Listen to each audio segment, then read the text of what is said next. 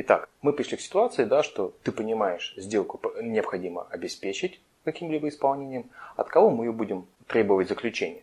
Непосредственно от самого банкрота, либо, возможно, от неких третьих лиц. Возможно ли Э, получить гарантии от этих лиц, насколько они нам нужны. Ну да, конечно, давай иметь в виду, что если твоя сделка с предприятием, которое может легко стать в будущем банкротом, как ты элегантно их назвал, может быть пересмотрена по заявлению конкурсного управляющего, кредиторов, и ты получишь достаточно трудную ситуацию в доказывании, обосновывая, что тебе не просто так был выдан залог, то, конечно, для тебя весьма велик соблазн заключить, в общем-то, такую же абсолютно сделку по обеспечению твоего контракта с каким-то другим юридическим лицом или еще кем бы то ни было, чтобы в этой сделке уже не появилось постороннее лицо, которое начнет ее ставить под сомнение.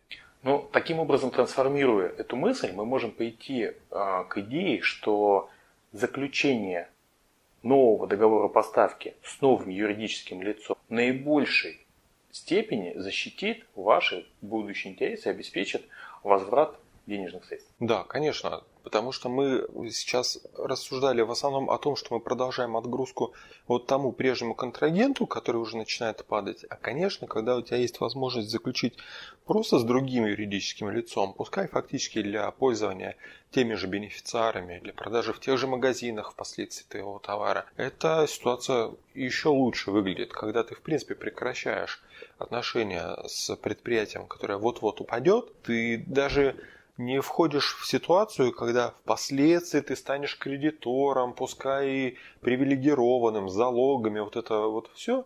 Зачем? Когда ты можешь, в принципе, не являться конкурсом кредитора, а просто оставить вот банкротство твоего старого контрагента этому контрагенту и теми его партнерами, которые не успели выскочить из взаимоотношений с ними, перед которыми у него остались непогашенные обязательства, а ты для себя начинаешь отгрузку другому лицу и уже наученный жизнью э, работать именно с этими людьми, сразу на берегу договариваешься о каком-то обеспечении исполнения перед тобой обязательств.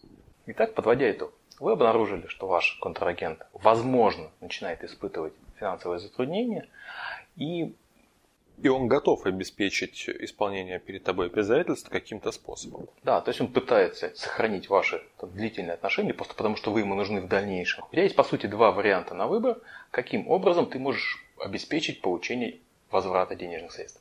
То есть это продолжение отношений с твоим старым контрагентом, но которые ты дополнительно обеспечиваешь новыми гарантиями, или это, в принципе, переключение на работу с другим контрагентом и с другими гарантиями напрямую с ним – или какая-то комбинированная ситуация, что ты продолжаешь отгружать товар будущему банкроту, но с защитой э, своих платежей за счет имущества другого лица в виде залога или поручительства другого лица. Мне кажется, что всегда, когда перед тобой встает выбор, как же поступить, надо прежде всего просто взвесить плюсы и минусы того и другого, и тогда в зависимости от какой-то конкретной ситуации уже можно будет принимать для себя решения. Принимать решения самому и обсуждать их с твоим контрагентом, потому что зачастую, помимо того, что хочешь ты, нужно учитывать, на что в принципе способен в настоящий момент а, твой контрагент. Возможно, у него все, что у него есть у него в залоге, но вполне возможно, что его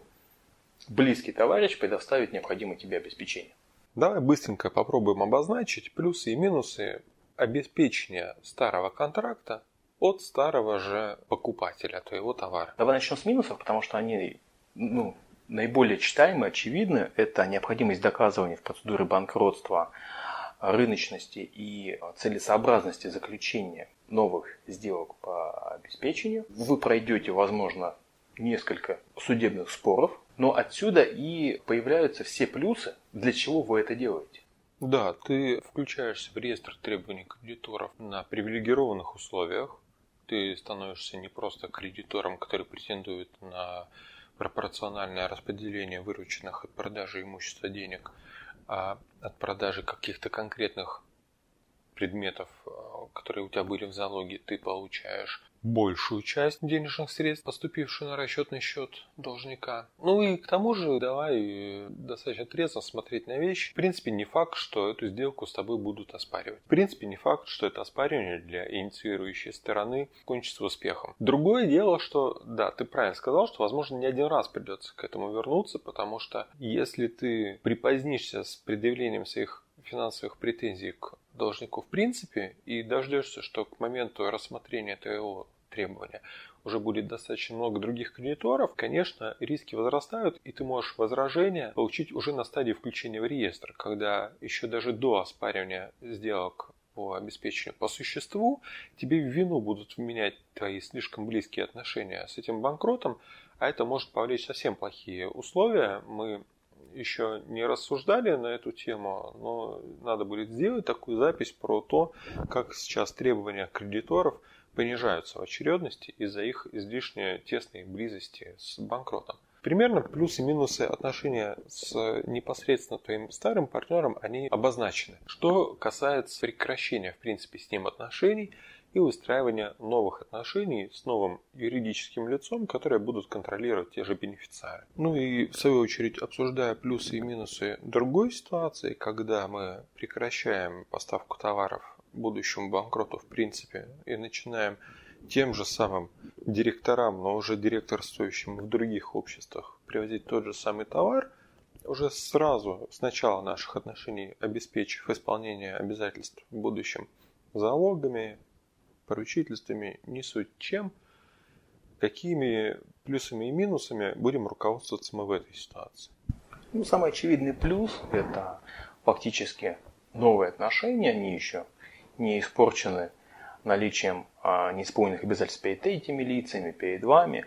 Но отсюда и вытекает основной минус – это попытка прежних кредиторов вашего прежнего контрагента признать ваши новые отношения фактически мнимой сделкой, да, направленной на уход от прежних имеющихся обязательств, да, вывод чистых имеющихся активов, вывод денежных средств в новое юридическое лицо может быть поставлен на обсуждение как аффилированная сделка, как сделка между компаниями, входящими в одну итоговую группу, которая принадлежит одному бенефициару, да, ну или одной группе бенефициаров, с необходимостью исключить признание этих юридических лиц и их бенефициаров аффилированными. Конечно, в любом деле о банкротстве достаточно очевидным будет вывод а, арбитражного управляющего, который будет делать финансовый анализ банкрота, о том, что бизнес фактически переведен на другое юридическое лицо. Это не так просто в доказывании, это занимает время, это требует усилий, это требует желания. Но когда состав участников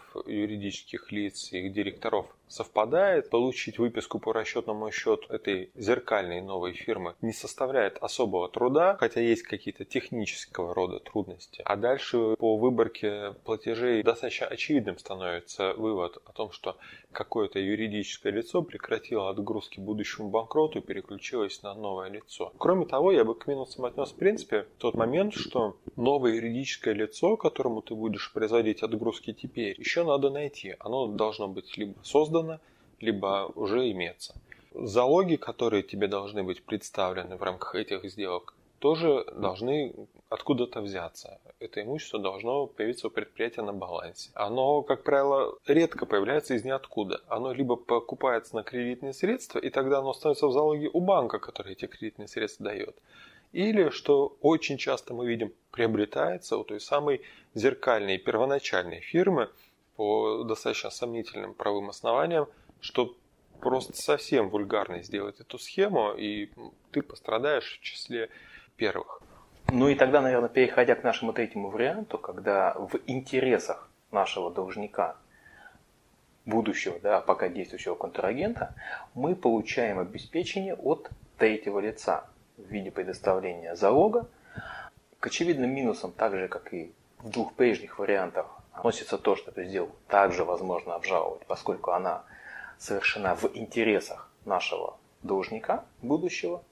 А к плюсам, в свою очередь, относится то, что сделки, которые совершаются одним лицом в интересах другого лица, они носят явно латентный характер. Они э, очень сильно скрыты, их не всегда легко выявить, особенно если вы не стремитесь к тому, чтобы придать публичности этому залогу. У вас нет обязанности вносить сведения о залоге в единый реестр залогов, который ведет нотариальная палата, это лишь является вашим правом, поэтому о наличии такого обеспечения никто может так никогда и не узнать. Тем более в ситуации, когда расчеты с вами будут произведены, и вы не придете к необходимости обращать взыскание на предмет залога.